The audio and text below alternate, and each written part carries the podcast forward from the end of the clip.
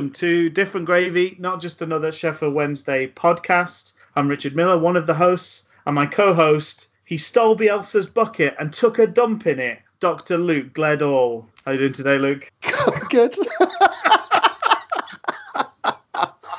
oh wow, we, we're um, Rich and I are really developing a bit of a hive mind um, because actually one of the kind of proposed titles I wanted to give to this was uh, making Bielsa shit in his bucket. Perfect. Yes. Also giving Bielsa piles as well. I think that's also something else. But I'm very good. I'm. Uh, how are you, Rich? I'm, I'm good, yeah. Bielsa very much the kind of Erd Woolley of uh, football management. For, uh, very much. Yes, exactly. I was going to say that as well. as uh, bizarrely as a man growing up in my uh, my mum's family is from Cumbria, which I, I don't know if that really kind of excuses why I grew up on a uh, on a, a real tango of um, all all woolly and uh, the Bruins. the Bruins. The Bruins. uh, don't really know why, but yes, I thought a lot about all woolly seeing Bielsa uh, kind of Squatting on his bucket. squatting on it like some kind of rare mutant owl or something. I don't know. Very strange. Very strange. Oh dear. it's a that's an odd trait, but there you go. Everyone's got to have a gimmick now. That's how you make it in management. You've got. To I, have- I was yeah, I was thinking what's uh, what uh, what other gimmicks are there out there? Well, um, Villas Boas likes a likes a good kneel, and I think he's kind of borrowed that from Pep, hasn't he? They both like a kind of squat sideline uh, squat. I don't know how that helps. You know, play, managers sometimes sit in the stand to get a better view of a more tactical view. So being closer to the ground, I don't know how that i- improves your uh, situation, but uh, you know, each to their own. Um, Hmm. Wenger had his sort of caterpillar like jacket and the lack of, you know, the inability to put his hands in his pockets. Hmm. Monk has his coy look, which He does indeed. puts everybody yes. off their dinner. It's a real uh, it's a real masterminding operation, isn't it? These uh, football managers going up against each other. It's just like wrestling. You got to have a thing. You got to have a Mm. gimmick. hmm So something for people to relate to. Uh, so we should um, we should motor along slightly, shouldn't we, to uh, our, our first. I say f- first regular feature uh, from time to time. It's it's really our only regular feature, but um, doesn't change the fact it's a it's a treat for all the senses.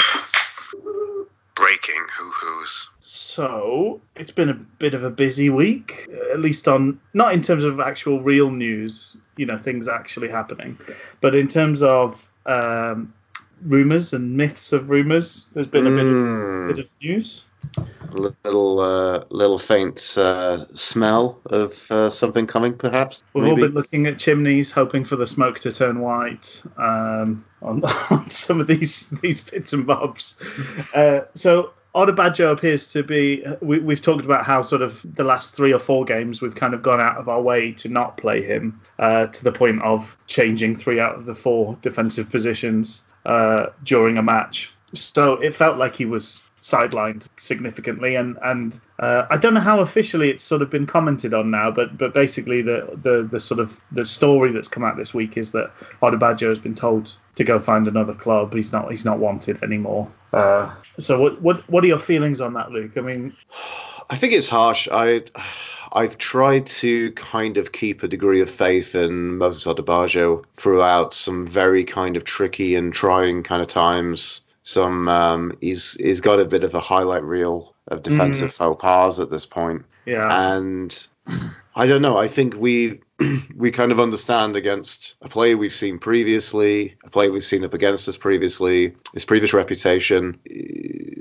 I mean, this was like a Steve Bruce signing, wasn't it? it was yeah So, you know, I, I kind of feel like there must be a player there. What is happening to completely cloud any any, real signs of his talent that's coming through? I don't really know. He's another guy, a bit like Iorfa, because we signed Iorfa and, and he was a cheap transfer because he'd had a he'd had a leg break, hadn't he? And he ne- he never quite sort of got back into the Wolves squad after that. I mean, that, Wolves had, had signed all those players for their um their sort of agent funded uh, push for the Premier League. Uh, but but that meant Iorfa, despite being fit and still clearly capable, wasn't getting a game.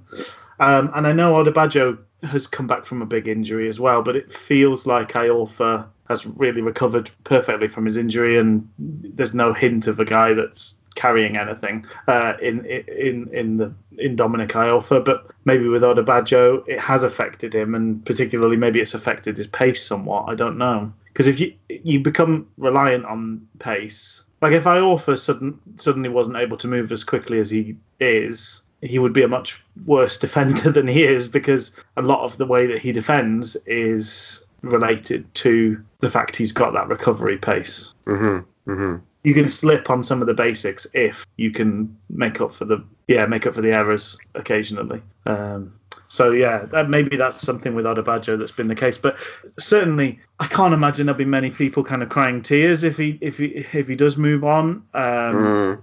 because yeah, two games in particular stand out. I think it's a little bit harsh the Derby game because most independent observers and certainly to most Wednesday eyes that was not a penalty that he gave away, but it, but it was him who gave it away, and then it was his fault that he got sent off. You know, he's caught out of position. He acted really rashly, and he was on a yellow card when he did that. So uh, you're compounding one slight error maybe in terms of the penalty with with one glaring error in terms of the sending off, and then obviously the game before that that, that really stood out was Preston away, uh, where aside from the penalties that Odubajo gave to them, it was a very very even game of football. Mm. Unless we forget, was it Ipswich as well? I was at Ipswich as well. Ipswich near the beginning. That was um, that was a penalty, which um. Oh yes. the what happened from that was uh, Westwood took the brunt of it basically and was sent off. Yes, yes. So yes. that kind of brought in the brief spell of Cameron Dawson before uh, Westwood coming back into the frame. And uh, yeah, so difficult one that one. That was there didn't seem to be a good kind of working relationship between Westwood and Odubajo. No, we saw lots of kind of um, near misses in t- in terms of because obviously the the the Reading first game of the season uh, was a bit of a Odubajo expecting Westwood to come out and Westwood expecting Odubajo to deal with it, and uh, that was the, that was the one where uh, Westwood got sent off for that one as well, didn't he? Mm, mhm. um, I'm blanking on the Ipswich one to be honest. Uh, not that I don't believe you. Because it was the other penalty. I thought that I thought that uh, I thought that Palmer was on the pitch. The other penalty that we gave away, the West Brom penalty, that was Palmer, wasn't it? But it was it was Sorry, still it wasn't. it wasn't Ipswich because Ipswich aren't a team we played no, they- exactly. because they're not actually in the league. Thank you, Rich. Um, was it Reading? Reading was the first game of the season where Westwood got sent off. Um, it was that. I'm yeah, pretty for- sure it was that game. for yeah for making. Apologies to yourself. Apologies to the listeners. It's okay. It's Uh, just I, it- I know I It's wouldn't been a real block as well. I think they're both playing blue. They're both pretty middling uh, Treadwater Championship sides. yes. Um, they both kind of uninspire me in different ways. They're both in parts of the world that I don't particularly want to go to. Um, unless I'm seeing um, our good friend or previously, you know, who used to live there, uh, Tim, yes. uh, in Reading. But I, outside of that, uh, outside of Tim, I don't really have any great reasons to visit Reading. I'll be honest. I'm not wanting any hobnobs. I believe. I believe it's a big, uh, it's a big biscuit town. I'm not looking for a, bed, a bedroom community outside of um, outside of London. no. I none of these things interest me. None of these things are things that I want. no, that's. So fair enough. so yeah, it's about as good to me as Ipswich is to me, which is not so good. Yeah, but so not either way. I mean, whether whether it was Ipswich or Reading, perhaps we'll never know. Um, but it, but e- either way, um, he's certainly not covered himself in glory in many games uh, that he's played for Wednesday, and No, it's been a pretty no. short run for him. So uh, yeah, so there we go. Uh, The question then is whether anybody takes him. Will anybody give him in wages what we've been paying him, etc., etc. Um, the other side of things, uh, still in terms of outgoings, there's a bit of a noise that uh, Norwich might be interested in Jordan Rhodes again. They've sold one of their strikers, so uh, and, and I believe um, Pukki is injured at the moment as well, so they're sort of in the market for somebody. And I don't know whether it's it's people just putting two and two together because obviously they had him on loan last season. They showed interest in the summer. Uh, but then in this kind of we're all to, demonstrate the fact that we're all having a, a, kind of bun fight over the same two or three characters um, we've also been linked with uh, the arsenal striker Nketiah, who's on loan at who's been on loan at leeds for the the first half of the season. Uh, and then i did see a story linking norwich to Nketiah now. So um, that would be that would be a, a tremendous irony that uh, not only do we keep Jordan Rhodes, but we also don't get the. Uh, it's almost as a direct result of the fact that we don't get the the other striker that we're potentially interested in. Um, and then finally, we've we've we have seriously been linked with. We touched on it last week with uh, one of my controversial picks for game, for team of the decade.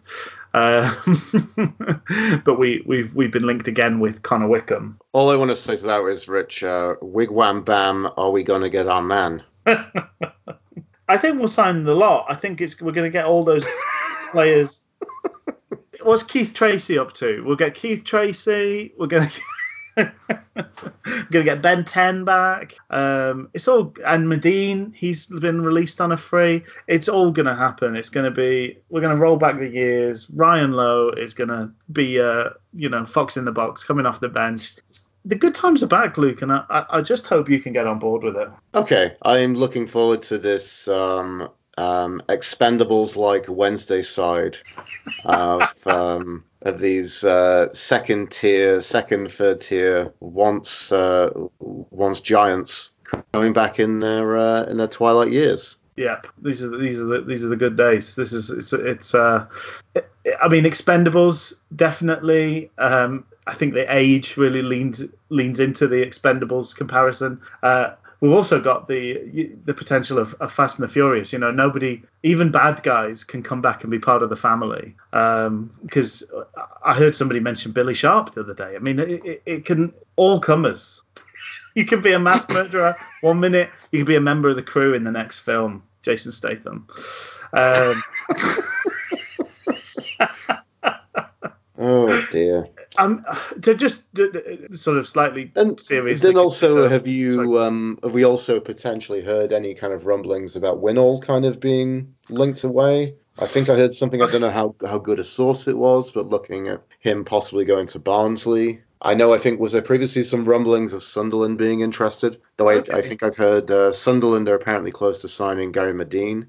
Uh, so maybe that's not a thing now, but I, I, I also kind of want to add I wouldn't be surprised if we if maybe in this kind of perspective of looking at João, maybe the one who gets the most attention is going to be the one who's going. So in this situation, I could maybe see Winnall leaving above Rhodes leaving. Maybe, yeah.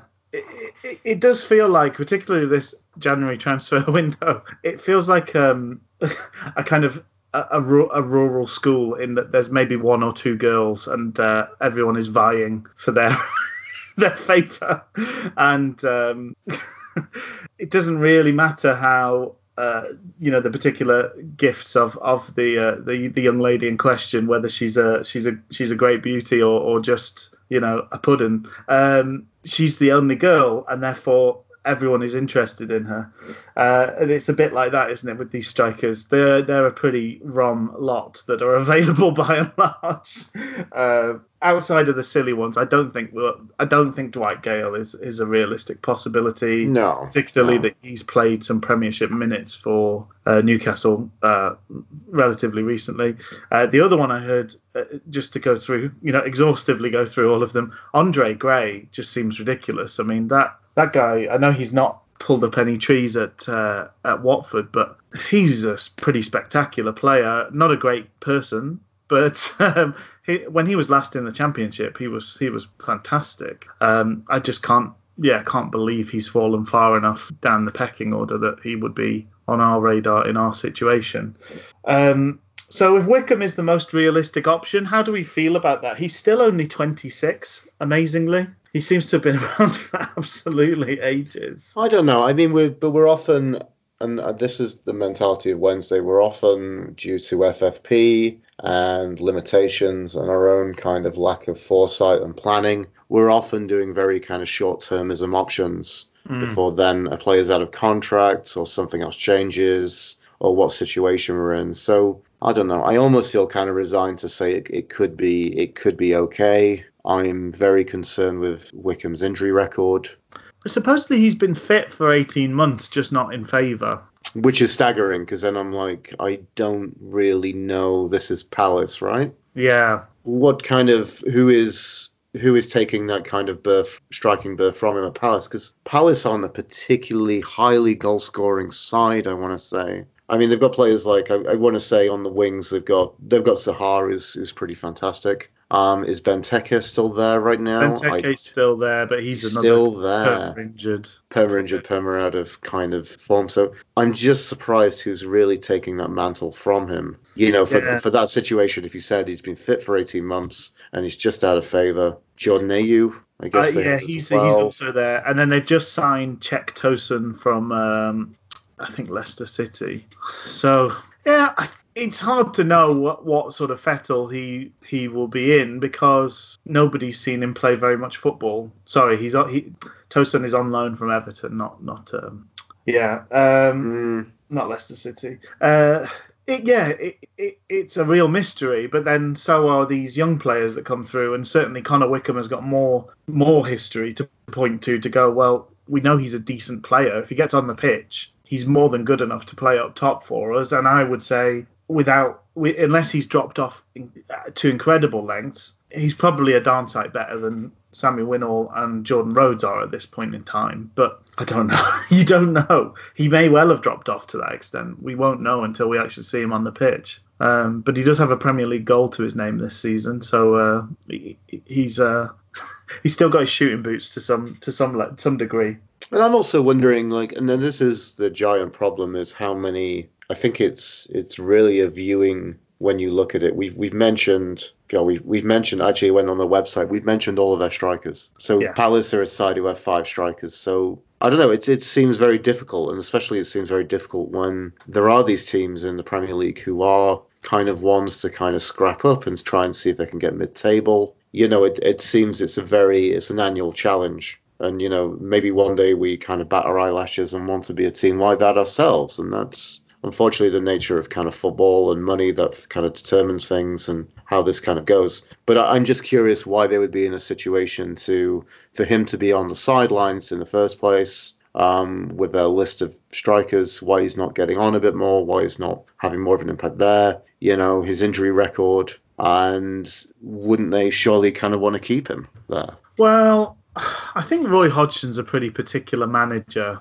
and I don't know. I don't necessarily think it's a it's a it's a damning thing that he's not getting on the pitch for Crystal Palace because sometimes Palace will play with none of those strikers because Hodgson is so deeply pragmatic in the way he puts his teams together. I think it's very much a kind of Stuart Gray. Everyone is a defender, and if they're lucky, they might get to go into the other team's half, you know. Uh, and maybe that just doesn't suit Wickham. He's not that. He seems to go with Ayew more often than not, but I think Benteke gets thrown on as as their then their second option to change things up. So Wickham is not a powerhouse like um, Benteke is, and he's also not as sort of hardworking and tricky as Ayew is. Although I, I was, I mean, I was blown away by how good Wickham was when he was with us for, for his longer loan spell. He he seemed to work pretty hard and be very skillful, but I don't know what I don't know where he's up to now, and you just don't know what the relationship is with with Palace.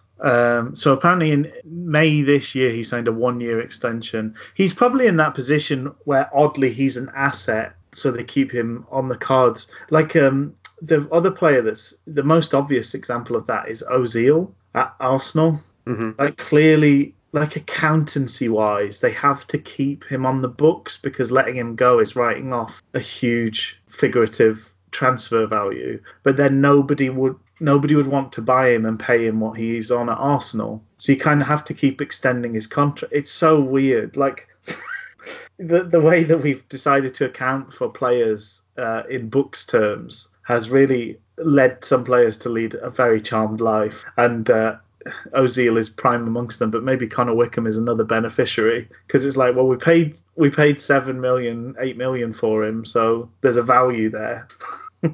um, but he barely plays the game. Mm. Uh, yeah. An interesting comments from Hodgson about the uh, the future of Wickham. Um, basically saying he's a regular game of football. If a situation arises where he's knocking our door down to go on loan, I wouldn't stand in his way. Right. I'm relaxed about the situation. Right. So maybe maybe it is Wickham who comes back. I I don't know. I'm not entirely. I. You're not clapping your hands and jumping up and down. No, I'm not that excited. I'll be honest. Um, I really hope that I'm proved wrong and that he can kind of roll back the years to how he looked in those previous loan spells. But uh, I'm I'm not too it's optimistic. a long, long time ago, isn't it? It, it really is. so the striker talk has taken on a, a different tenor uh, because we we know now that we're going to be without Fletcher for a good chunk of the the rest of the season, uh, if not all of the rest of the season. He, he's um, we're, to, we're told ten weeks away from from being fit again. Uh, I'd imagine there's probably some time for getting up to speed on top of that as well, uh, which is devastating news. I think it means we we do need to sign a an, another striker. Um, well, which, I think we definitely need two in this situation because yeah, I can really see we needed one anyway. We needed one anyway. I think that was basically the kind of situation. Was I think Nixon was saying the same. Was we were in the market for a striker anyway, but then Fletcher. I think in an ideal world, an ideal world, Fletcher would have still be fit. Um, we managed to kind of source out Rhodes and Winnall possibly, and then we get someone else in as well. Yeah. And then in that situation, I mean, we've only kind of got three strikers, but I don't know. The fitness and performing of Fletcher is the thing that's kind of really afforded this um, the strike partnership for us. This four four two. Outside of that, it just it isn't working with any of the options. No. So then we're going towards this more kind of um, four five one moving to 4-3-3 situation where it looks like we have more of the players for that from midfield or more kind of consistent performers than some yeah. of the strikers yeah and i mean that is really a bit of uh, freddie foreshadowing looking towards this game as well because that was that was very much the mentality, and uh, we can talk about that later. But in, in terms of strikers, uh, we definitely need two at this point. Yeah. So just for reference's sake, if we if we take ten weeks from today, that puts us on the twenty first of March, um, which at that point we play West Brom, and then we'd have six games left in the season. So yeah, it, it yeah. shows just how big of a chunk Fletcher is going to be away for. Um, there's possibilities it might be sooner, or he might be fit in time for that game. But you've got to think as a, as an older guy, he's had knee problems previously. There's it's more likely to take longer than that ten weeks than it is to be less than that ten weeks. And uh, as you say, we've got to we absolutely must add a striker in this window, and ideally it would be nice to add two. Uh, but we needed, we sort of wanted one anyway. We need one now. Mm-hmm. Um, okay, well, you, have done some foreshadowing. We should probably get to the football match, should we? I think we should. Let's do it.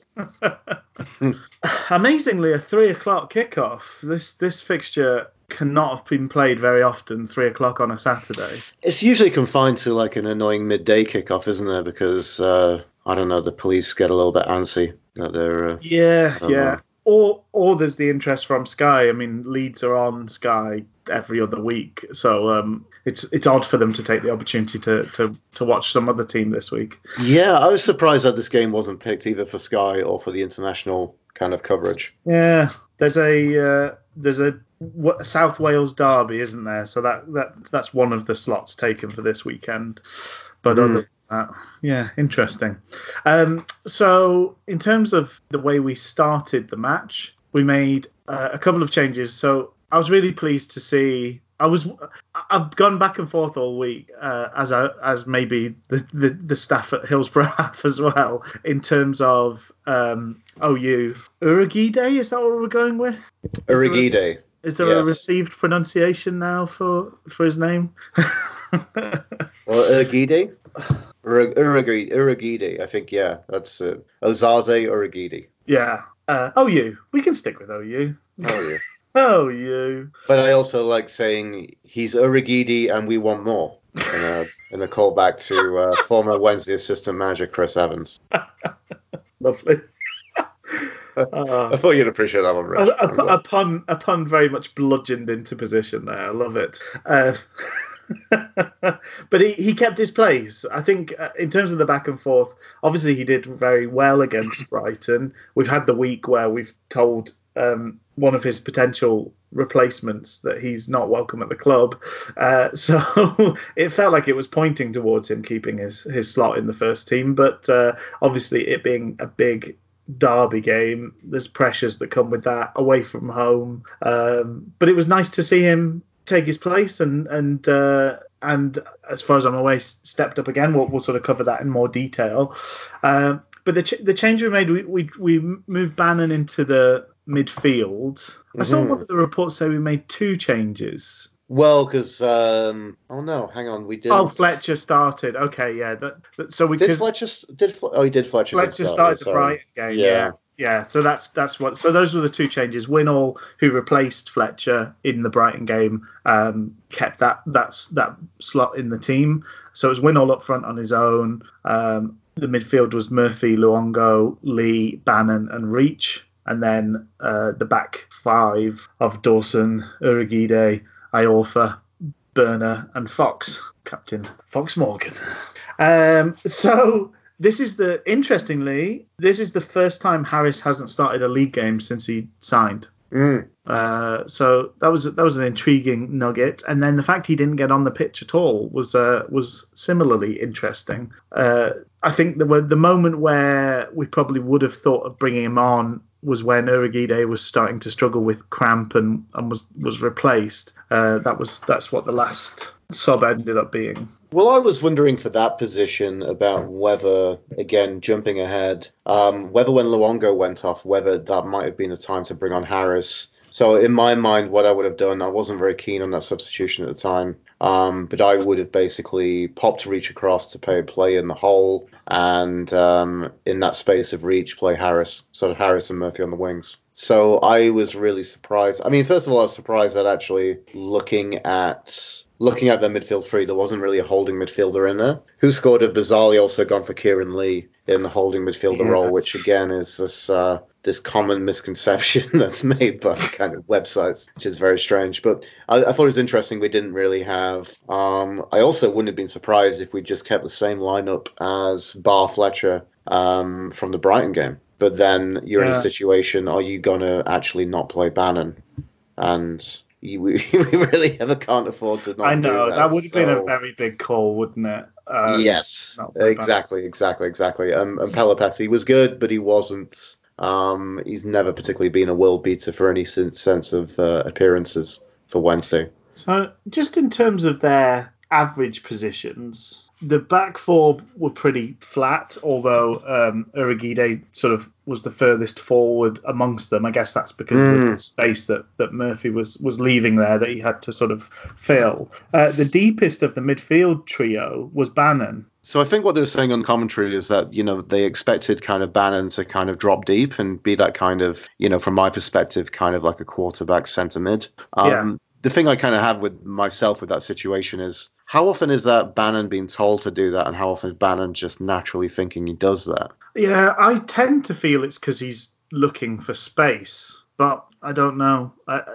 it's uh, it would be interesting to see WhoScored has got player positions just in gen- you know average positions on the pitch. It would be interesting to see whether that's different in and out of possession because you wouldn't really trust Bannan as your last line of defence particularly. So I would have hoped that Kieran Lee or or Luongo would be further back when we didn't have the ball, um, and maybe Bannan doing some pressing, but I don't know. So so uh, just to hold my hands up here, I didn't have a stream until about the seventieth minute. So um, everything up to that point, it's uh, is on you. So. mm-hmm. um, just to kind of go back and look at the uh, conclude the analysis of the lineup because I really like yeah. doing that stuff, as we all know. Um, so no Lees. Apparently, Lees was no, um, was ill, so he wasn't even on the bench. I mean, I'm really happy with Iorfa and Börner uh, for the centre back pairing. Yeah, you know, I'm really happy with that. Um, you know, like I said, despite the fact that we're still kind of wondering who's, you know, I was kind of expecting maybe like a holding um, defensive midfield player in this game. I must say I do really like that middle three, even Yeah. if I Yeah. if, if it is fluid and players are picking up and kind of um, rotating. Maybe Luongo's the one pressing forward and Bannan holds back, or then maybe you know maybe Lee's the one who presses forward and Luongo holds back. There's a, there's a lot of different lot there? combinations, and uh, if you can just kind of bring in the mentality of movement and being fluid with those players, it's going to be a good time. That's what I'm going to kind of say with that one. Yeah, there's a lot Um, to that, that trio. Mm. I did think it was interesting that Harris was dropped. Um, I do think that he probably needs a little bit of a rest. He just looks a little bit leggy at times, even for all his pace and um, industry I that he kind of gives to a game. Yeah. And I'm wondering if it just it, it just seemed like some of his kind of stores for some of kind of getting forward and being creative just a little bit sapped as a result. Yeah, it, it felt certainly the last couple of games in, in that Christmas period. It felt like he was he was kind of going back. He was really having to dig deep to keep things going. So I think it's nice that we're in a position that we've been able to give him a bit of a rest. But I've got no doubt that he'll he'll return and uh, continue to offer us an, an awful lot of uh, joy down down the left or the right hand side. Mhm. Uh, but yeah, I, it is. I think Reach is, seems to be enjoying being a left winger as well, um, as shown by the by both goals today. There is a benefit to having a winger play on the right side. um, inside out wingers have become the, the kind of favourite thing because well one fullbacks are much more attacking than they've ever been before so having a having a, a winger that can cut in and then make space for the fullback to charge into is a nice thing and then obviously wingers cutting in um, get themselves in goal scoring opportunities but we have two when we play reach and uh, harris as inside out wingers neither of them particularly play that position inside out uh, partic- Harris Harris uh, all, nearly always goes with his left foot for a cross. So he, he's he's quite it's quite rare that he cuts in. Maybe one or two times a game he will actually cut in and use his right foot. So there's no huge benefit from him being a right footer on the left. And then same with Reach. I mean, he more often than not crosses uh, with his right foot from a deep position, much more so than he does sort of playing a ball from deep or cutting in on his left. Uh, although he, he can be devastating when he does that. So both the goals were m- much more easily facilitated because those wingers were in the right place for the foot that they tend to play the best football with.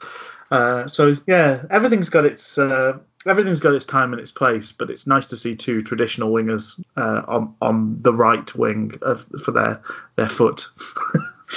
hmm And then just at the top of this kind of uh, post-Christmas Christmas tree, hopefully it's not been. Um, hopefully it's a uh, top of that Christmas tree that was prior to Christmas, and not the one that was post-Christmas. yes. But anyway, the star at the top of this tree, hopefully, is uh, Sam Winnall. Mm. And again, I'm just I'm always interested to see how he performs in that kind of lone striker role, if he's supported. What does he kind of bring to the table in that kind of formation? Um, I do have a little bit of trepidation. I don't think he's is something that's particularly well suited to him. I think he's a striker who probably needs a partner in a 4-4-2 yes. Yeah. or however else you um, you kind of cut it and shake it. But anyway, just someone who basically needs someone else to join him up front. Um, so yeah, so it was just very interesting. Look at the formation again. I was happy with the midfield, and yeah, um, kind of um, kind of was interesting. Yeah, I think I think probably summing up, um, none of those strikers are good on their own, particularly. No, And that, that's No. kind of the problem, isn't it? yeah, For different reasons, they are. You know, R- Rhodes really needs somebody to do a huge body of work to allow him to uh, essentially just stay between the, the goalposts and, and, and pick up chances. Uh, Atdhe Nuhiu needs somebody with some pace because he's too slow to, to, to lead the line on his own. And then um, Winnall, I think, is he's probably the most mobile out of the three, which I, I I think is why he would be my preference. Whilst we're in this situation, um, having a having a midfield stocked with really good players and Winnall up front would probably be my choice by and large, unless we can figure out a way to play to Atdhe Nuhiu's strengths more consistently. Because Winnall effectively then just becomes another one of those quite hard-working, reasonably skillful players. Mm. Uh, he doesn't have to do it all himself, but as long as he plays his part, it might let somebody like Luongo or Kieran Lee or or Adam Reach push on and take a chance. But then I don't know if that's really worked. The it it, it was quite effective against Brighton, but today we he didn't he was really feeding off scraps today, wasn't he? hmm And that's where I think a, a lack of physicality. He's not going to fight his way into a game, barging people off the ball and things like that. hmm Um, So getting into the game, um, I felt that really it was a, it was a very kind of frantic and frenzied start from the off. Um, it it seemed very clear that, and I know that this is really a game that really plays to our strengths. And I think Mum's strengths of setting a team up of of setting up a team that's there to kind of soak up the the pressure yeah, and kind of play on the counter. I guess the interesting thing was looking at it from that first half was it's um, we were working so hard defensively to try and keep keep the shape okay. and to try not to let basically Leeds kind of cause some damage. It looked like I don't know if formality was going to be a strong word, but it, it looked very much at one point that Leeds would probably score and a real kind of um, you know potential of the game is keeping a clean sheet against this Leeds side would be a real achievement. Okay. Um, so it was interesting at the beginning. They were doing employing very high press and kind of getting up to us and not kind of giving us much time on the ball. The problem then was kind of the fact that, and as we've seen, um, Dawson's kicking was just atrocious. Right. It's really, really poor for this kind of um, for vast majority of the game, but especially in the first half. Actually, we're very early on. I think basically Bannan kind of picked up the ball, literally the first minute of the game, played it back to uh, to Dawson, and under pressure he just shanked it out basically. Did it look? Did, did it look windy? Because I, I did notice there was quite a few sort of missed headers on both sides. Like there, as I say, I only got sort of twenty minutes, but it did make me wonder whether. Probably so, and and maybe the um, the thing that probably gave that away from the kind of visuals was a series of uh, Chris Packett's American beautying their way across the pitch.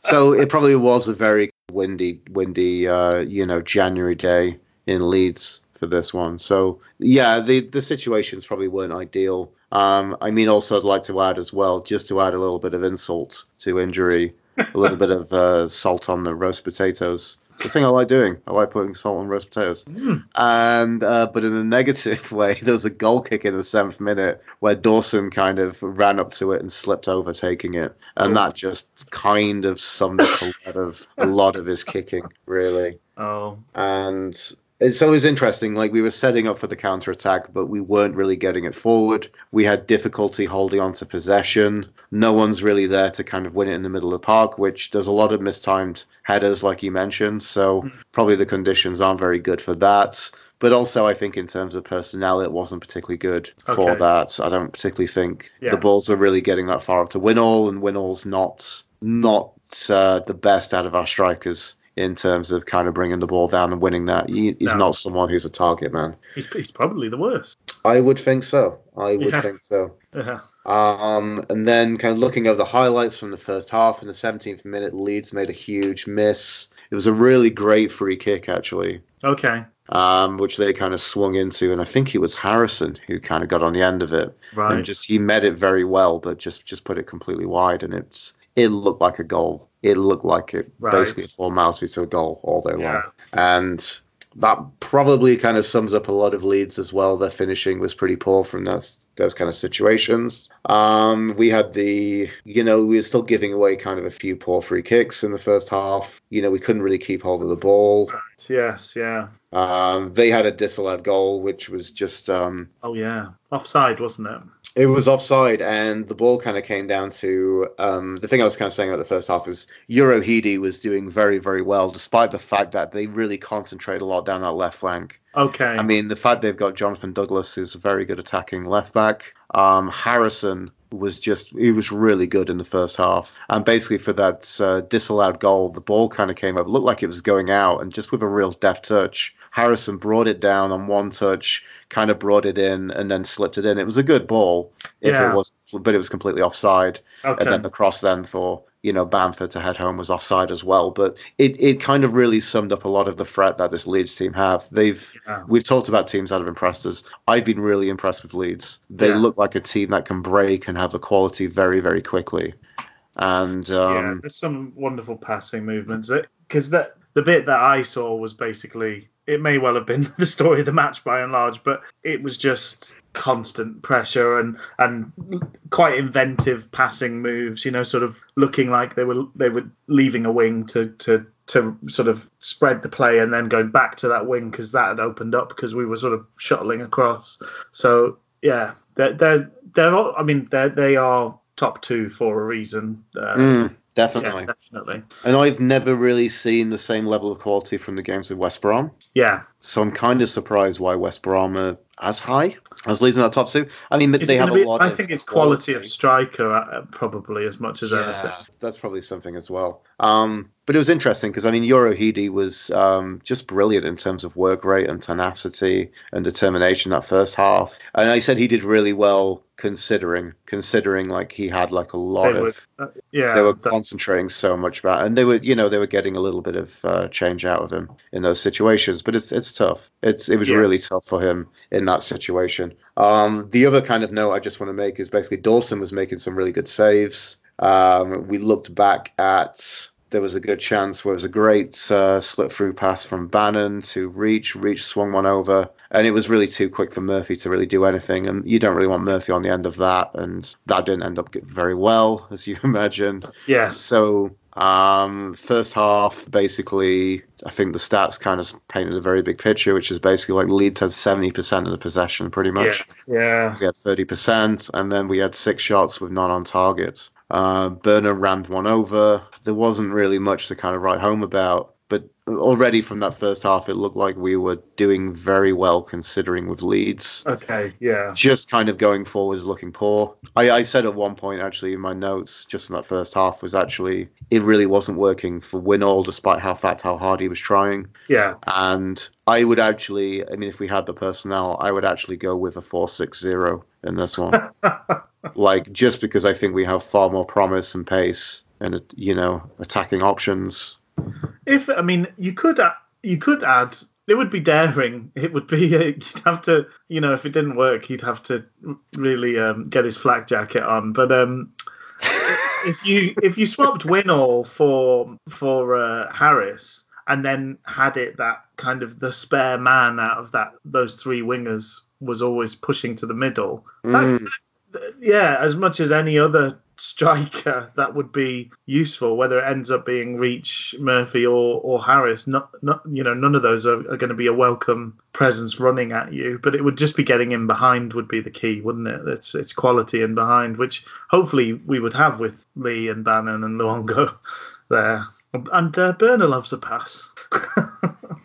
uh, so so yeah, I, I joined the game sort of. I, I didn't see Nuhiu come on, and I didn't see him get his yellow card, so it must have been that sort of seventy first minute or so that that I was able to watch from, um, and just seeing like as you sort of described, tons of possession for Leeds. Um, several players dropping down injured, whether that was to kind of buy some time and uh, some breathing space, but Börner went down injured. Um, Kieran Lee went down injured, sort of holding his head and his shoulder, and then Urhoghide was getting some help uh, from Alioski with his cramp, uh, um, having having no doubt uh, hindered him and and uh, in some ways caused the cramp. He he then helped him stretch it out.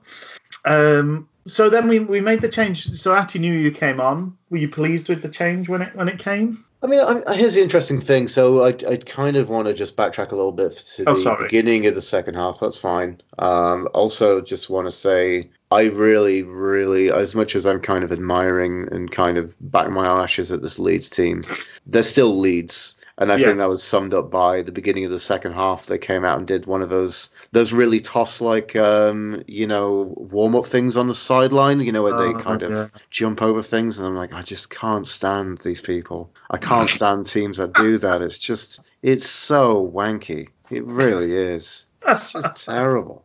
So they're doing that. I mean, this is just Leeds all over. I mean, really. But we came out with a lot more kind of intensity and pace in the second half. We looked to cause some issues. We were kind of, um, you know, we were really pushing forward. And I, I, I guess this is an interesting thing is how much is always we've seen this a lot, especially from Wednesday. You know, there's a talking at half time, there's some tweaks. Yeah. Sometimes there's a bollocking, sometimes there isn't a bollocking. And we come out with a lot more kind of intensity and verve in that second half. But I also wondered how much of it was just really just in that first half to just get a measure of what Leeds were doing, kind Yeah. of contain them, see what hand they're playing, and then kind of retire to the dressing room and then just make a few tweaks and uh, go back out or just change a few things that weren't working. Because we, we seemed to Yeah. drop off them a lot in the uh, first half. and the second, we were actually getting up there and um, causing a few issues for them. I th- he does. I think he quite often likes to do that. Um, not right off the first half, but if we don't have a clear, sometimes we clearly start the match with a "this is what we need to do." They're really bad at X, so make them do lots of X. But it, when we don't have that clear out the gates, then his second option seems to be that he likes to play it very safe first half, see how things go, maybe even for an hour play it very safe Mm. and then make make some quite aggressive changes to to try and change things uh, in our favour. Mm. Yeah, it's intriguing. It is interesting. So, I mean, we had a couple, we had a few chances. Um, there was a great chance at 49th minute where great work from uh, Murphy, and then he kind of screwed it across, and Winnall was just a little bit away from it on the slide. Oh, yeah, heard that. Yeah, That was kind of heartbreaking. if he was six inches taller, I believe was the commentary. I I agree.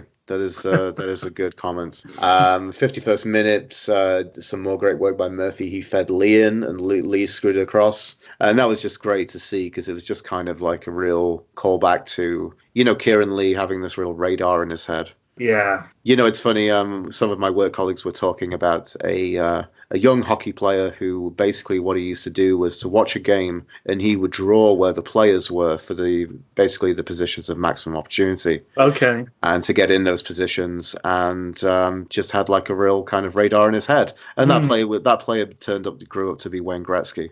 So Uh-huh. I thought a lot about that kind of mentality with um, just a general across sports. Yeah, Um, just thinking it is a real talent that Kieran Lee kind of possesses, and just seeing a little callback to that. That was really, really sweet to see. lovely. Um, 53rd minute, we had some pinball around the box, and then it kind of fell out for Winnall, who volleyed it over. He just couldn't keep it down. I think that Mhm. was probably the chance for Winnall, I'll be honest. Okay. Yeah. And then other things of notes, um, I kind of drifted off with some of the kind of play. Urhoghide did a fantastic run at the 56 minute and then was Okay. hauled down and we didn't get a penalty. Then two minutes later, he just does the same thing again. Just does this absolutely amazing run. And the note I've good uh, put down here, I'll try and convey this in an audio sense. His pace and determination is bananas, bananas in capital letters.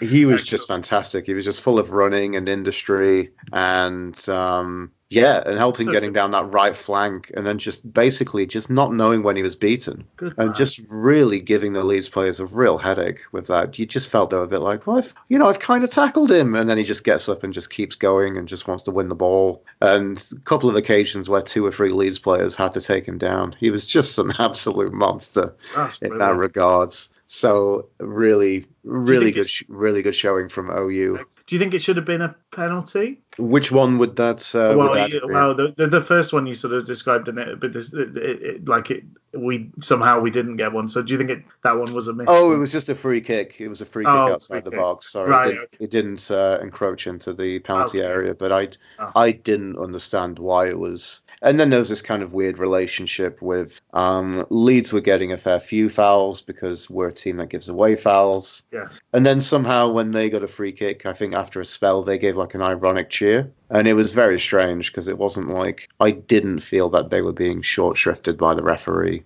No. the referee was was kind of okay. Maybe we could have got one or two more free kicks. I'll be honest, but it was it was fairly it was fairly decent for that regards. I don't think anybody was um was being screwed out of anything. No. Oh well, that's good to hear. Uh, So, so did did those those chances for Urhoghide came after they got they swapped Barry Douglas for Alioski? Is that right?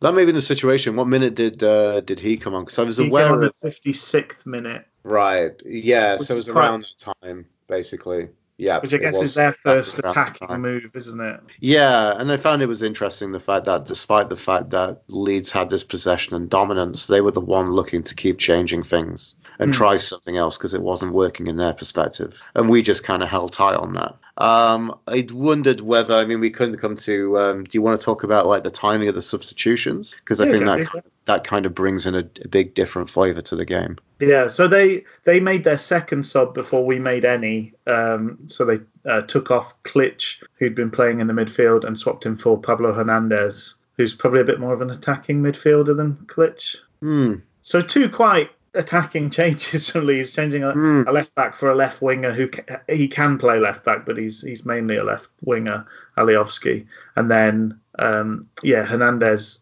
tends to be a pretty attacking presence as well. Um, and then we made our change 69th minute. We we uh, subbed on Atdhe Nuhiu for Sammy Winnall. which I think is um, I think is a substitution. I think is a starting for Nuhiu up top as I think we'd like to think that Nuhiu could do that more often. Yeah, I really think that maybe what we saw from the sub appearance is what we think should happen more often with Nuhiu. yeah, yeah. Um, just again that level of kind of consistency from the enig- enigmatic Kosovan striker that we have, Mm. um, the Kosovan Snooky, who has Yes. a little uh, few few surprises in her handbag potentially.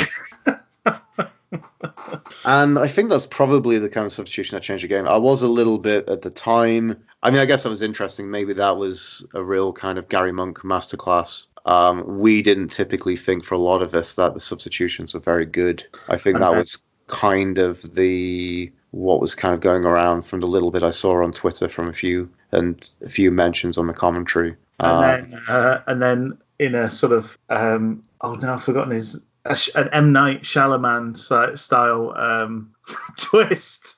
All of those all of those players that were brought on had a part to play in the uh, the thrilling finale. Exactly, because then we brought on so Urhoghide was having a fantastic game and he went down with cramp. I felt really bad when that happened because it was just Yeah. I was really worried it was like an injury and we just wouldn't see him for God I don't know one or two months now, whatever whoever the you know joining the injury list. He first um, there was a there was a clip going around. Um, Bullen was was sharing a, a clip on Twitter of Fox getting all the way back from uh, an attacking position Mm. and kind of fault tracking his his Brighton uh, winger um, opposition player all the way back into our box and making a block. And similarly, that same sort of desire, um, we had a free kick that. Uh, we didn't do very much with it was it was quite weird. It was that one where sort of Nuhiu seemed to go to chest it, even though it looked like a kind of free header for him. I don't know, um, but they broke very quickly from that, and Urhoghide was completely out of position. So he he was pressing the ball on the left flank, chased all the way down the left flank, and then was making his way back across the box and was in a really good position to clear, uh, to intercept and clear a very good cross that Leeds had had put past uh, Fox and and Börner.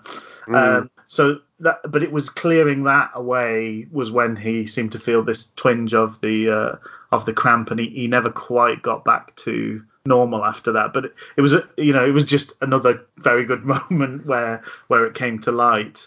Uh, but he went down. The next sort of break in play is when he went down, and uh, and then the, the next chance we, we we subbed him off. He was he was subbed after Luongo. Uh, Yes, so then looked 77 minutes, Luongo went off for Pelupessy, which I didn't know. I, I wasn't keen on that substitution. But again, maybe looking What's, at that. what has that, little like- Joey got to do to convince you, Luke? He's Well, I, I, I just felt from that perspective, I wondered whether we would maybe go because we hadn't really had any kind of great holding uh, DMs up to this game, and that was something that I thought maybe that would kind of happen. yeah. Other than Bannan, but Bannan's not someone who's really going to break up play or tackle a great deal. He, he does okay, but he's not that type of player, is he? No. So yeah, I was kind of wondering about all that stuff, and yeah, in my mind, I think the substitution I would have made in that position would have been bringing on. I don't even know. I didn't. I didn't think Luongo was particularly tiring, but maybe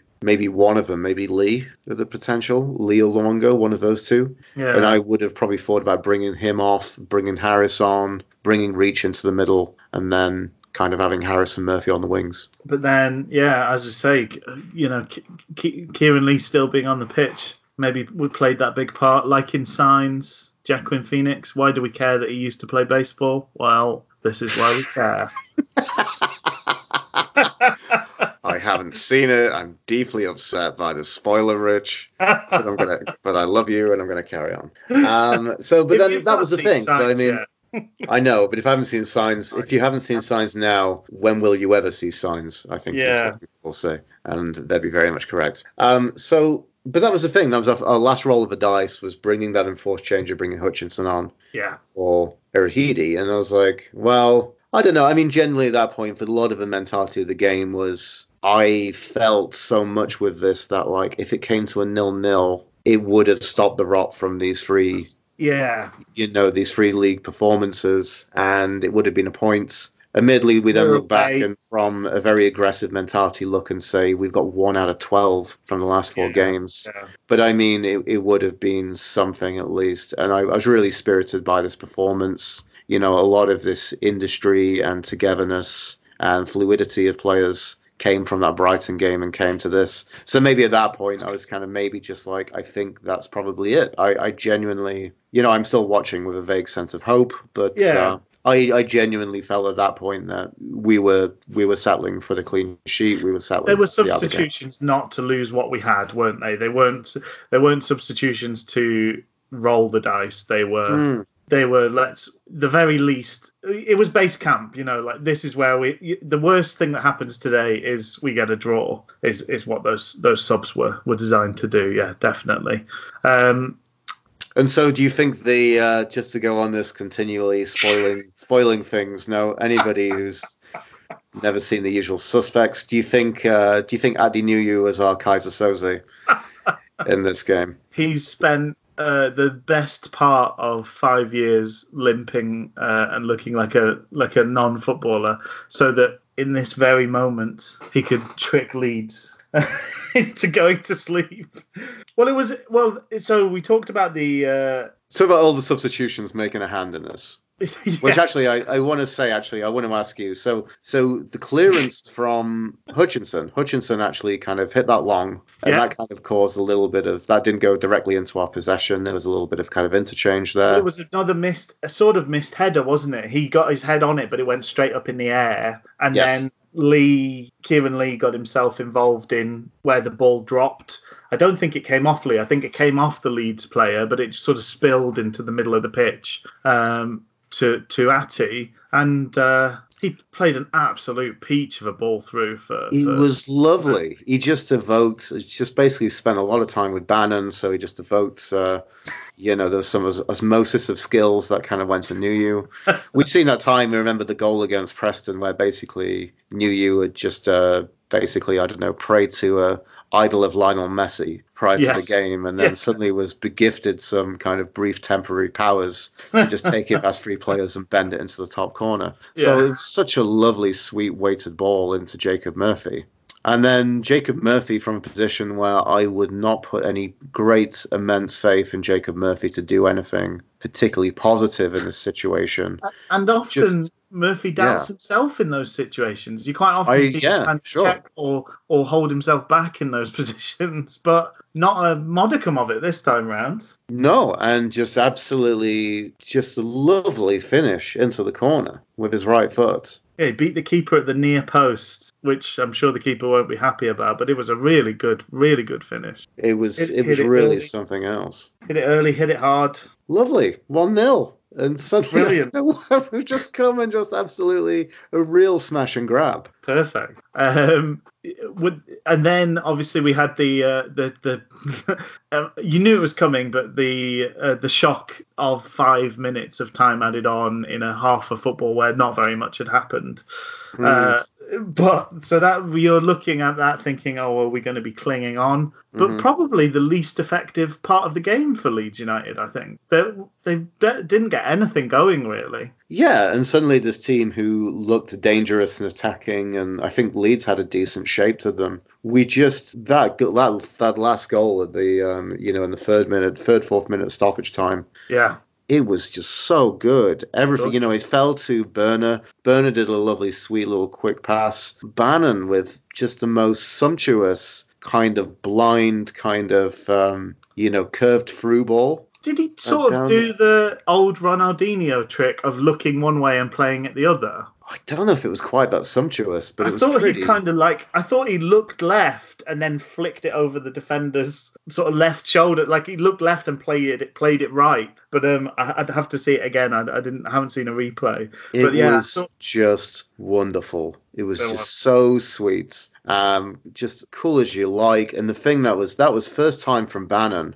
and then it comes onto Reach. And in my head, I think looking back before I kind of went back and actually so I did actually replay this goal as well as the first goal yeah, just before we um we started Oh, nice. the um, Okay, started, well, started the podcast. Yeah, And yeah, first time from Reach as well. yeah. And the positioning from Nuhiu was fantastic. You could see him, like the two defenders running in to be like, crap, you know, what's going on? And then Nuhiu just holding back a little, you know, just just kind of peeled back a little. Yeah, And then just he made it first time as well, and then just absolutely just, just sweeps it home past the keeper. And just the speed of which we played that ball just made the entire Leeds team look like complete amateurs yeah. you know, they all seemed to just be on a heap on the floor. It was just seriously looked like it was men against boys. But one of them And- genuinely like seemed to have his head in his hands before the ball even got to Nuhiu. I think because he knew because he knew he'd lost Nuhiu. I think he was already like, oh, you know, like balls, what have I done, kind of thing. But uh, oh, tremendous! That that goal was unbelievable. um, and a two 0 win. Cut to uh, cut to Garry Monk with the biggest cheeser on his face because this has to taste incredibly sweet for him. Yeah. no, Did you also- no boy boy today. He was a he had a big grinning like a Cheshire cat today. He was. so, in terms of the kind of layout of the pitch, I want to kind of get my head around this. So, the Wednesday fans weren't behind the goal; they were behind the they were behind the goal we were defending. Right. Oh, that's odd. So then we had this really turned around. we had this really weird kind of interchange and you know kind of editing where basically so they scored the, the wednesday fa- you know the wednesday players are going insane we cut back to a shot of dawson and fox just kind of whipping up the crowd and loving it and celebrating. I'm like they're thinking hang on dawson's not got that far down the pitch. So it's it's a real kind of thinker this. It's another twist in the m. Night Shyamalan uh, film that this is. It's basically a compendium of M. Night Shyamalan twists in one film, with um, Atdhe Nuhiu being uh, Kevin Spacey.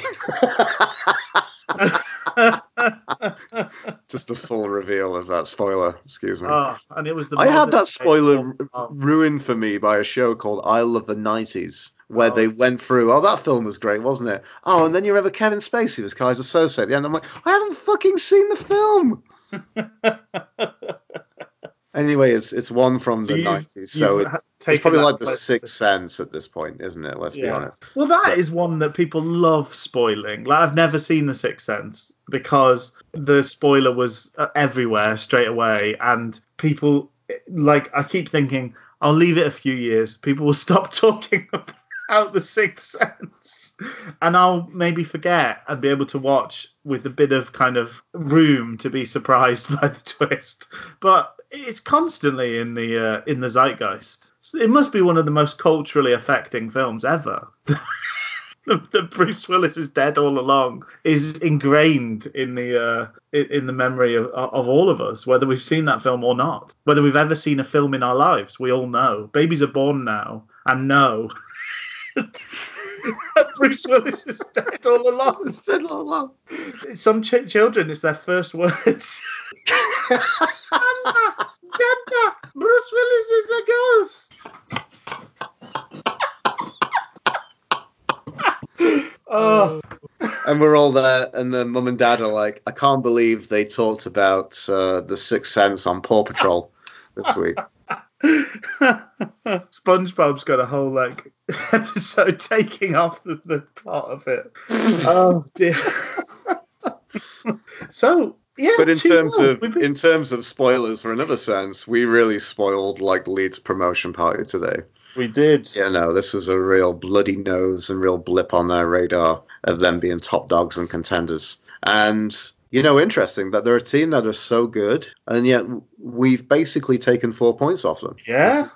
Absolutely, it's uh, it's impressive, and I do want to say, Adi, uh, what is it about Atdhe Nuhiu? And he really loves those last minute like gloss on the victory goals because we've had like a couple of them now, haven't we? Oh, that one in the snow was is that's one of his his absolute highlight real moments for for Wednesday, isn't it? That it really is. It really just is. nudging yeah. the uh, nudging the the Leeds defender into row three with his arse, and then sliding it into the far corner. just whilst there, whilst everybody is kind of like ice skating on this this snow that fell in the space of about ten minutes. Brilliant. But and then today's was yeah, right up that's, it? that's another spoiler because that was like. Uh, that was like turning up that like Bambi Bambi knew how to ice skate all along, wasn't it? Really? Yeah, if only the mum had. Uh,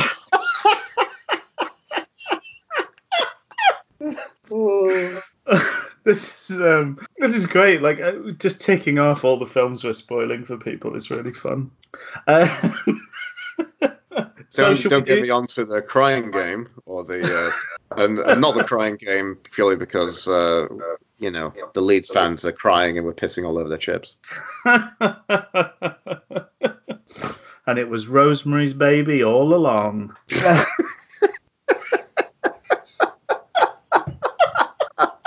oh dear. and that's the prestige. Um, sorry. Oh dear, just making myself chuckle. Um, so, so do you? Would you like to rate some players, Luke? I know. I would like to rate some players.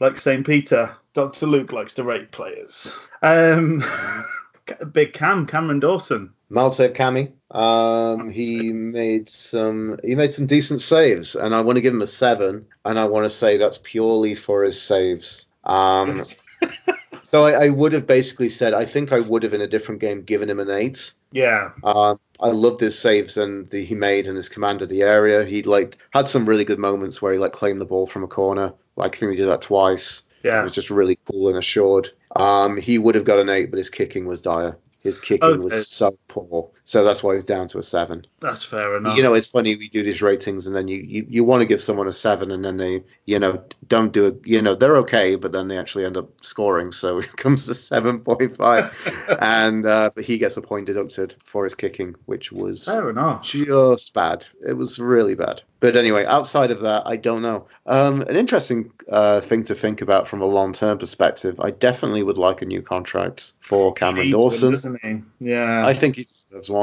Um, but then the overall kind of burning question is is I don't know. It's weird. So to kind of talk and think about hockey from this perspective. okay. Um, I Not like where we were going, but not where we thought we were going. No. So the Calgary Flames right now have got this uh, Czech keeper called David Rittich, who's yeah. basically been kind of primed to be number one, but he's not quite kind of quite there. Yeah. So then they've just kind of brought in basically like a, a secondary kind of goal stop who's more experienced guy called Cam Talbot, who's I think is probably benefiting from some of the kind of questionable form from Rittich. Um, it doesn't really work that. I don't know if it works that much in football. Like it, it seems to be like a real it's it's a lot more of a state. There's less kind of turnover. I guess there's less games. Yeah. And I don't know if we can kind of afford to do that with Dawson. I don't know. I mean, hopefully we've had this conversation, and we've also had, um, I believe, was it one of the listeners, Mark Etches, who kind of basically kind of sent us a message on Twitter, basically saying, "Yeah, he's no spring chicken at this stage." Yeah, yeah. You know, the the times are kind of clicking on for Cameron Dawson. So I kind of think I would like I would like someone a bit better. Just the question yeah. is: Is Dawson going to be?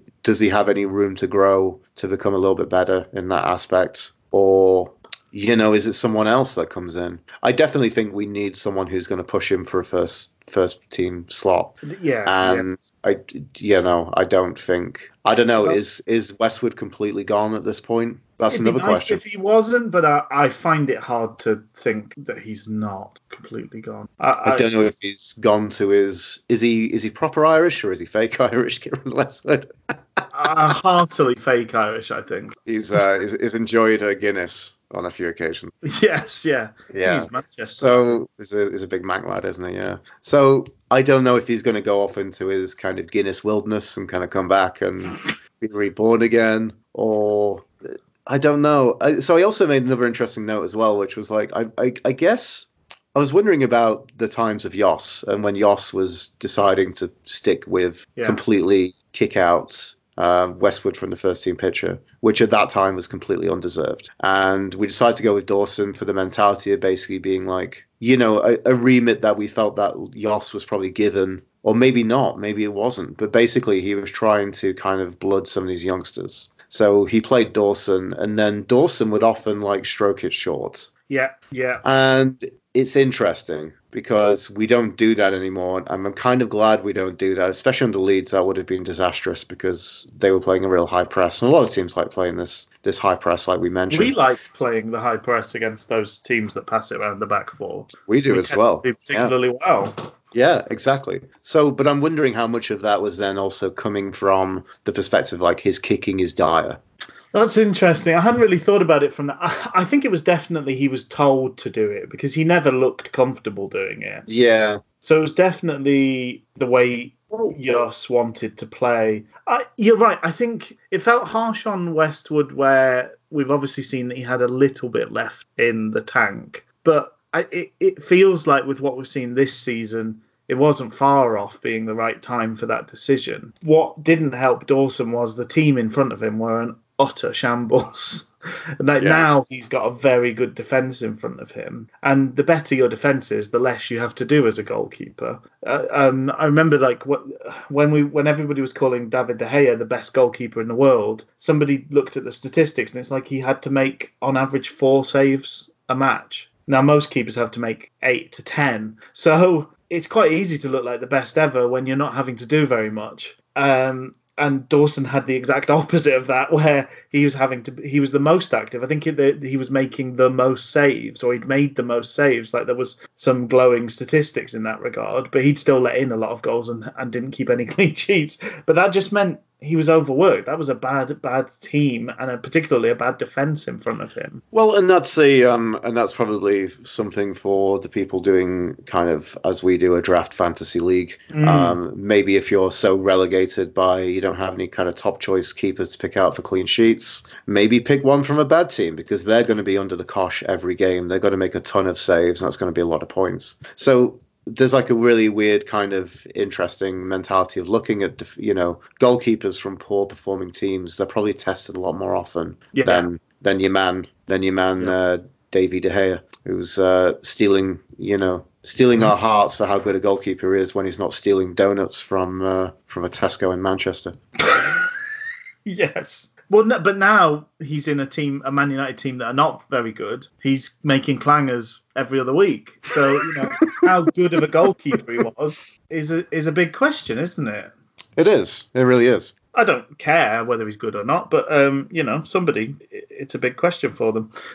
but in terms of Dawson, I, I th- I'm still of the opinion we could do better. Um, then it becomes what can we can we do anything about because Westwood obviously will be taking a pretty significant wage. So in terms of managing a wage bill, Mm. And now a- and now for another year and a half, basically. yeah, yeah. Bringing in another first team goalkeeper without moving Westwood on would be a pretty massive chunk of change, I would think, being mm. dedicated just to goalkeeping. So it's then it's whether I, I'm sort of feeling that Dawson is good enough to do the job, but then it's it's ha- it's the scale of your ambitions and whether you can do something about about Yeah. Westwood. Yeah. Because if you're a team that wants to get promoted or win the league, probably need a bit better than Cameron Dawson. If you're a team that is happy to be in mid-table, I think Dawson's more than good enough. I I, I, think Dawson will be, you know, he will play professional football uh, into his mid 30s now. That's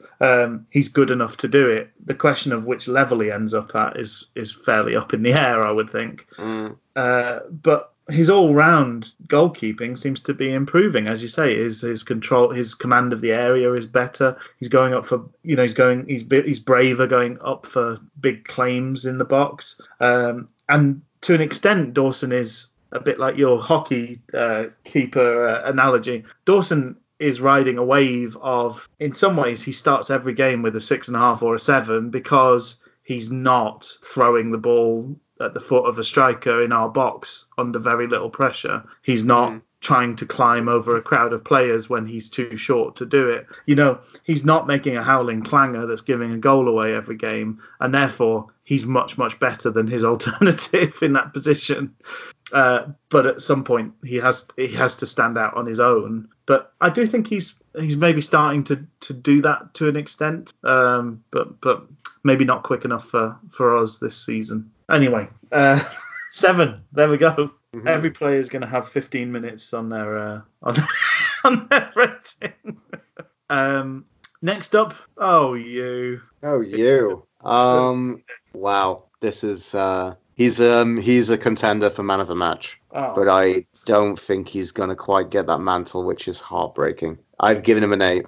His drive and running was just incredible. The pace, the power and determination from him is something else. Uh, he had a, you know, defensively, he did some good work as well. Just, yeah, I mean, this is, um, I don't know where this is going to go with him. He's still, He's still very young. Hearts. He really has. And, you, you, know, we all remember we talked about the game against Brighton for his debut. Yeah. And now he's made his senior league debut, and both have been great games. But um, today was even better actually than Brighton oh, in terms so of that. Good to hear. And just re- we remember we talked about the interview of him afterwards where he was just he was just beaming. Yeah, it was just yeah. it just it, it meant the world to him, and it it it makes me struggle to not start crying when I think about that. And um, I I think someone it's just it's bringing in just like a little bit of new blood, you know, and it's someone who comes in who's just looks like his attitude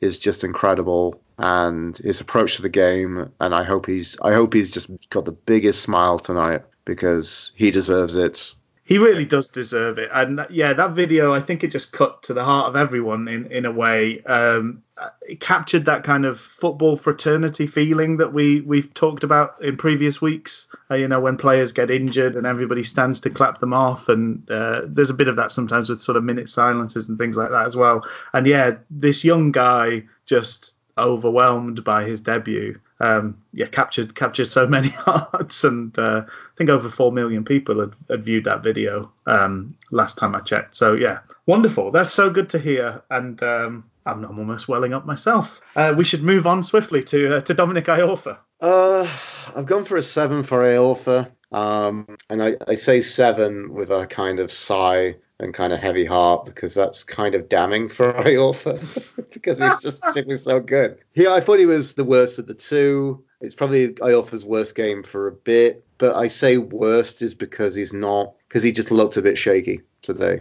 I mean, if your worst game is keeping a clean sheet away at um, our biggest divisional rivals and also top of the table, you can tell the sort of season that Dominic Iorfa is having. Dominic having. is having. Exactly. exactly. Bad day at the office today. Only kept the clean sheet against the uh, against the dirty Leeds. but he was he was still good. He was still Dominic yeah. Iorfa, and he, he had some important plays to make and important defensive bits. So that's good. There was one moment um, late on where he absolutely smashed uh, their winger um, and and and confidently let the ball roll out of play, even though it must it probably had about twenty yards left to go. Uh, but yeah, uh, I'll I'll take your I'll take your your line on that and uh, accept that he was the maybe the weaker out of the two, although uh, in light of a very good day all round. Mm. Julian Börner was his partner at the back, and he gets a seven point five. He was the better of the two. He was a lot more commanding. Um, he seemed to have a lot more of those moments of getting things by the scruff of the neck. Mm. I don't recall any great errors. I think he made like a mild one. Okay. Um, I also made a bit of a mild error near the beginning bit, actually coming off from Moreira, and it was just kind of just he just thought, yeah, it's one of those things. Luckily, we I think it just ended up in a chance where Bamford tamely hit one at Dawson. Okay. Because Bamford is terrible, and um, and a crap footballer and a bad striker, and I don't know yeah. why that Leeds keep sticking with him. But anyway, that's uh, he's the that's man a story probably, for a different time. He's probably racked up sort of 30, 40 million in transfer fees during his career and never done anything anywhere. Exactly. Exactly. Anyway, back to everyone's Yeah. favorite German, Julian Börner. Um, he's just looking like he's back and looks like he's back amongst it. And uh, yeah, Lees is going to have a real time on his hands trying to get back into that uh, defensive centre back pairing. and maybe he doesn't. Do you know what I mean? Like it's not. Uh, uh, it's not. Tom Lees doesn't owe us anything. He's been one of the best free transfers in the history of the football club. Um, But if Up there with up there with other best free transfer of the football club, Julian Börner. Yeah, exactly. I bet I loved that moment towards it because I, I I talked about how little pressure there seemed to be after our goal. Leeds seemed to go to pieces, but that it, it was a gorgeous moment when when Börner sort of had a look around and was able to burn up kind of 10, 15 seconds with a kind of a leisurely takedown on his chest. A bit of a look around and then thumping the volley volleyed pass uh, forward. Um, it just spoke to just how comfortable he is and uh, what a great presence he is to have around the the team. Uh, we'll move I was just to- looking at the Twitter, the Wednesday Twitter account. So uh, they did Okay. a tweet about just over an hour ago. So probably been deep in deep in furrowing our brows over this game. But um, uh, the boss went hard courage, brilliant from the mall. And there's a picture of Julian Börner just celebrating from the fans, but he's got a Wednesday scarf on. Ugh. It's a bit of that kind of, you know, I think as as uh, Englishmen, we're a little bit cynical sometimes towards people being Yeah. like incredibly, and it just feels like a very European thing, you know, like really completely unironic, genuine, you know, love for doing something. And it's just in this picture, of, if you can go and put in the show notes or link to it, it just kind of Oh, captures I'll everything. It captures everything. I think that's Julian Börner, which is just earnest, an earnest love for what he does, and it's just beautiful to see. So again, again, I look like I'm going to start crying again. Luke's uh, Luke's bladder is a bit near his eyeballs today. Um, it's a big, it's a big day. It's a uh, big it's day. that time of the month in my uh, in my apartment for me. But he he uh, just to speak to that kind of enthusiasm. I mean, he's a guy who's had an accomplished career in Germany. He's come over. He's 28 years of uh, you know 28 years of age. He's not he's not a, a, a young whippersnapper, but he's come over because he loves English football and wants to. He wants to. He sort of wanted to give it a go. You know, to hear him interviewed, and I. I'd love to. I'd like to think, you know, from the way he's reacting to us and uh, the way we're reacting to him, that his experience with English football must be everything he hoped for and more. Uh, it's a real, it's great. It's great to be part of and great to watch. Um, and before, yeah, before we well up again, we should move on to, to Captain Fox Morgan. Captain Fox Morgan, who's also a picture of him um, celebrating with the fans at the end as well for that stoppage time goal. The one that we saw the cameras kind of flicked over to uh, the fans behind. So Fox Morgan went over to uh, to give a little cuddle to one of the uh, one of our, our lovely Wednesday hoolies in the fans. That's a great picture as well. Sorry, I shouldn't call him a hoolie. That's just a very discriminative, very very crappy thing to say. He's a fan. He's a fan. He's he's he's a bit track suited, but uh, he's having a little bit of a cuddle with Morgan Fox Morgan, so that's good. And um, I'm going to go for a seven for him. Um, he didn't, you know, get forward. We didn't look for him to be the one getting forward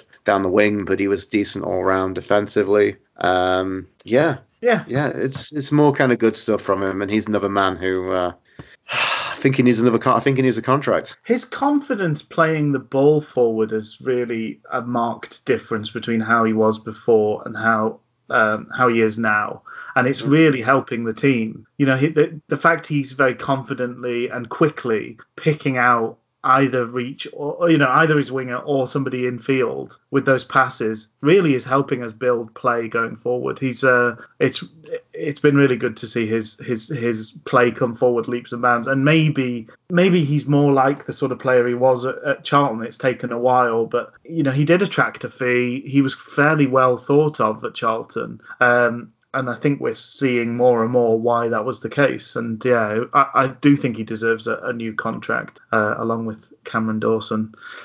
Um, in ter- in terms of that midfield three, uh, who do you want to who do you want to pick up first? Oh, that's a good question. Maybe we'll do uh, WhoScored holding midfielder Oh, yes. Lee.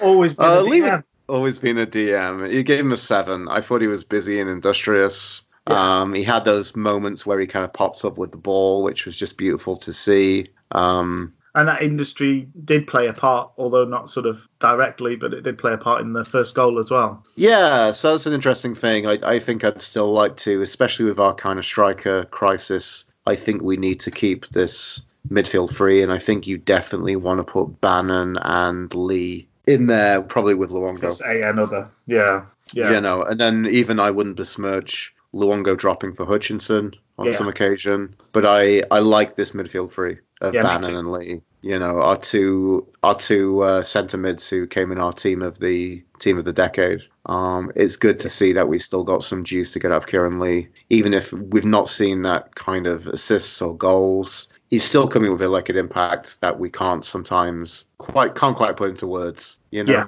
yeah. I, so it's good. I- I, was, ha- I was happy for. him. good stuff. uh, do do Luongo next? Let's do Luongo. Uh, 7.5, you know, his absolute quality and his determination. He had a couple of situations uh, similar to the free kick he won at Brighton, where Okay. he wants to, he'll put his head anywhere, pretty Yeah, much. yeah, And just having a play like that with that kind of heart and soul is is something else. And then on top of that, you know, he's absolutely quality with the ball. Yeah, Um, he can move the ball quickly. He's got a bit of pace to him. He's fit. He's agile. He's able. Just great engine. Um, a little bit disappointed to see him go off, but uh, whatever. And I think, as the as Richard Miller said in the previous podcast, um, he's an absolute Rolls Royce of a player. I did say that, and I, yeah, I stand by it. What a what a treat! It might just be for Luongo. He's not played masses of football, pardon the pun, this season, um, and playing two games back to back might just have been. Might they might just have felt he was take it, it was taking his toll on him, and Mm. it might be a case of sort of managing his his way back into the first team as well because certainly the more games he can play between now and the end of the season the better we will be served as a team and and sort of forcing him to the end to the end of 90 minutes when maybe it's better for his his muscles his fitness etc to to take him off a little bit ahead of that and uh, and maybe it's worth it in the in the long run. You've got to manage that man- manage everyone, haven't you? You've got to manage the uh, energy levels and uh, tears and wear and tear uh, in this uh, exhaustive championship season. Um, Mhm. Barry Bannon completes the trio. Weebaz, um, some great interplay and footwork from him, uh, neat and tidy, some great balls. Um, I actually was writing this down kind of prior to the kind of uh, the goals and basically saying that it's a shame we didn't get an assist from him, but we got Okay, a second yeah. assist. Yes. You know, to kind of carry on with Luke's uh, fervent, weird hockey analogies in this way. He got a second assist, and that was such a beautiful, lovely, sweet weighted ball that he uh, that he just sent down the line for for Riccinio to do his magic with. And um, yeah, I think a seven point five is is good for him. Good stuff. I think there are games we'll see a lot more from Bannan. There'll be games where we're like, it's a shame we didn't see, you know, we didn't get that like Bannan's performance didn't get the assist or the goal, you know, Yeah. Yeah. from him. But it's it's still a very good performance from Bannan. yeah. Good stuff. Um, Murphy on the right wing. Uh, Jacob Twinkle Toes Murphy, as I've noticed on his corners, he does like a real Fred Flintstone uh, bowling kind of Oh, run up. nice. You know, we just don't get the sound effect, an- annoyingly, of him doing that. Um, but he did that, and his his his corners were quite good actually. While I'm talking about that, I've gone for a 7.5 for Murphy. Um, Murphy had an interesting game because in the beginning he was looking uh, his like pace and verve. He was looking dangerous, Mm, yet he would often just kind of lose the ball afterwards right. and it was really weird to see just being like you know maybe it was a little bit like that commentator was saying about his performance at brighton last week where basically like you know he's had a good game but his deliveries have let him down Yeah, I think he's quite he's quite a direct player by and large, but Mm. seems like he can be dissuaded. I, I do remember that with uh, Ben Marshall. There was a few games where clearly teams had decided to you know rattle into a tackle or two early doors with him, and he just would then sink into his shell. And it's a little bit like that with Murphy. You know, if things go Mm. if those first few kind of nibbles where he's having a run at his man and things, if they go well, he tends to then go on and have a really good game. But if he struggles, then it's kind of sets him up for another for a game full of kind of toiling away and not and n- not much happening for him. Um, but yeah, well, great to see him grab that goal, and that hopefully will give him a lot of confidence. That was a tremendous finish. It was really something fantastic, and I think I need to see it again from different angles. Yes. Um, you kind of baffled me, Rich, when you said you beat him in the he beat the keeper at the near post. I didn't see it that way, but maybe I completely I don't know. It was it was just it That's was a real fantastic yeah. finish. That's what it looked like to me, but I, I might I might be wrong, and uh, we'll we'll we'll get some highlights at some stage, I'm sure. Mm-hmm.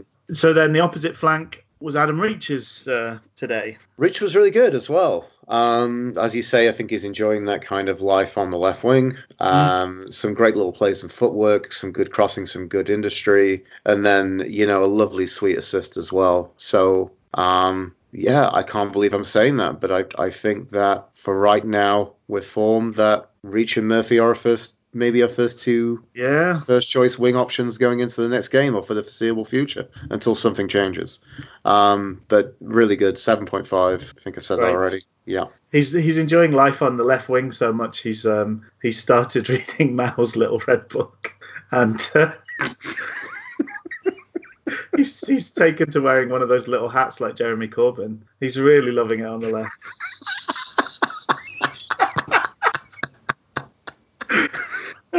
Sammy Winnall. Oh, everyone's favorite champagne socialist, Adam Reach. anyway, let's move on from the uh, from the.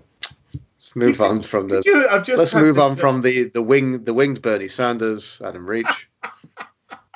We're just going to wander along to Sammy Winnall. Sammy Winnall. Oh dear.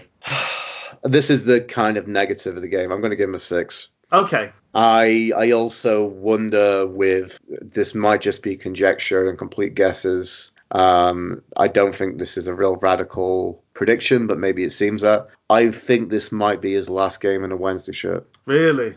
I think what's going to happen is he's maybe not going to play um, for the next game or two, and then he'll get snapped up or be gone, or he'll be gone soon. You know, we're into the last six months of his contract. Yeah.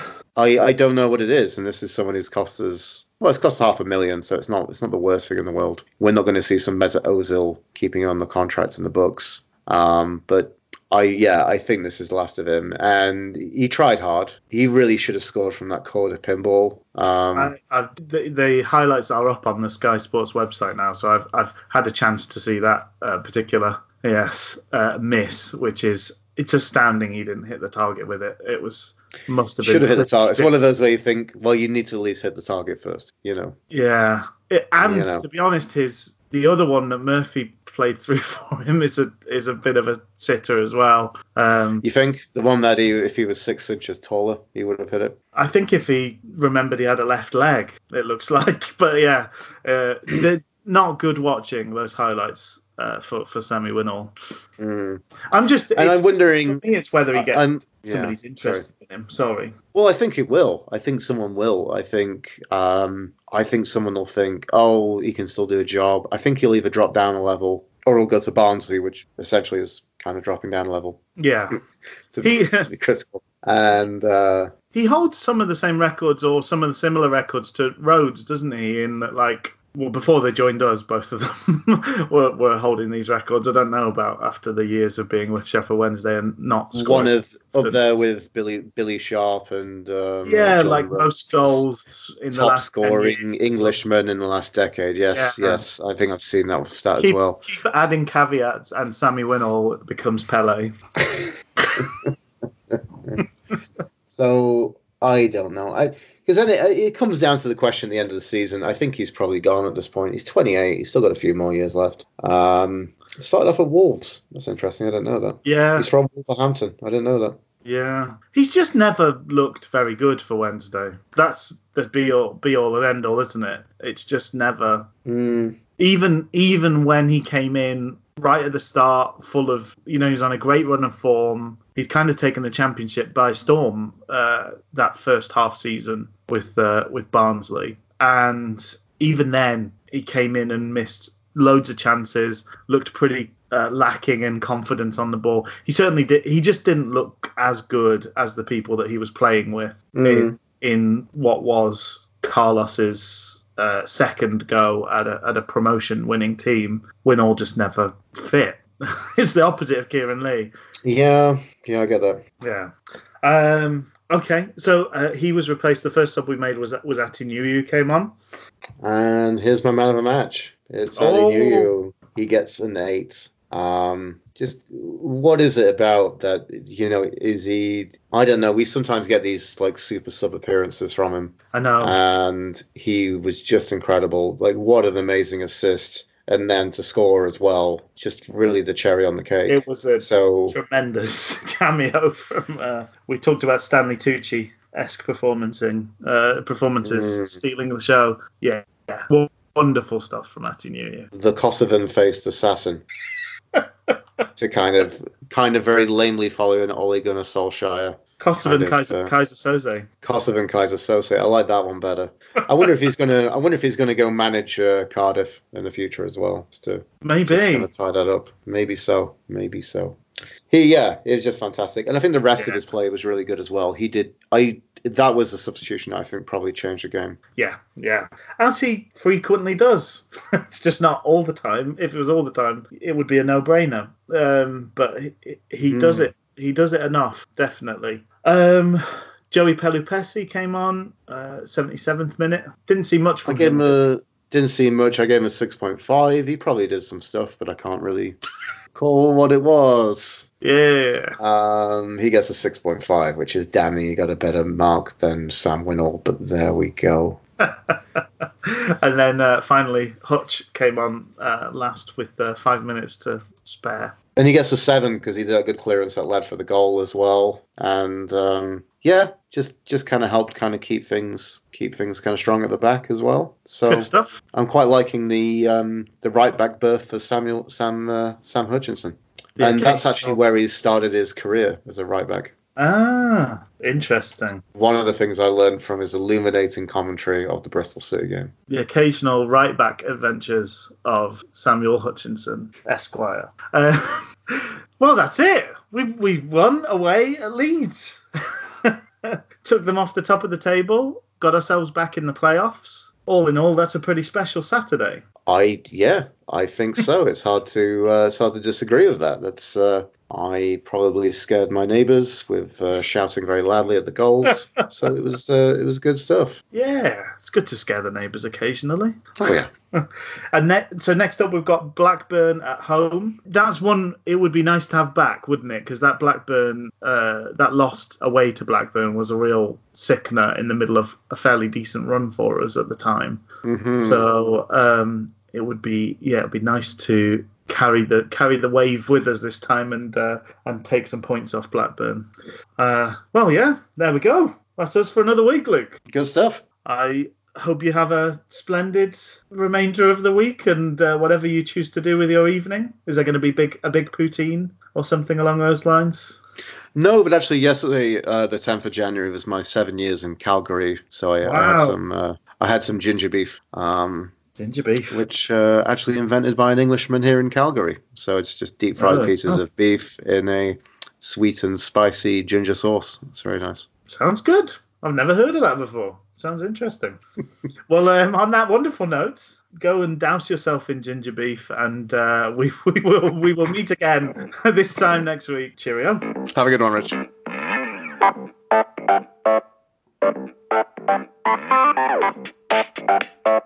Thank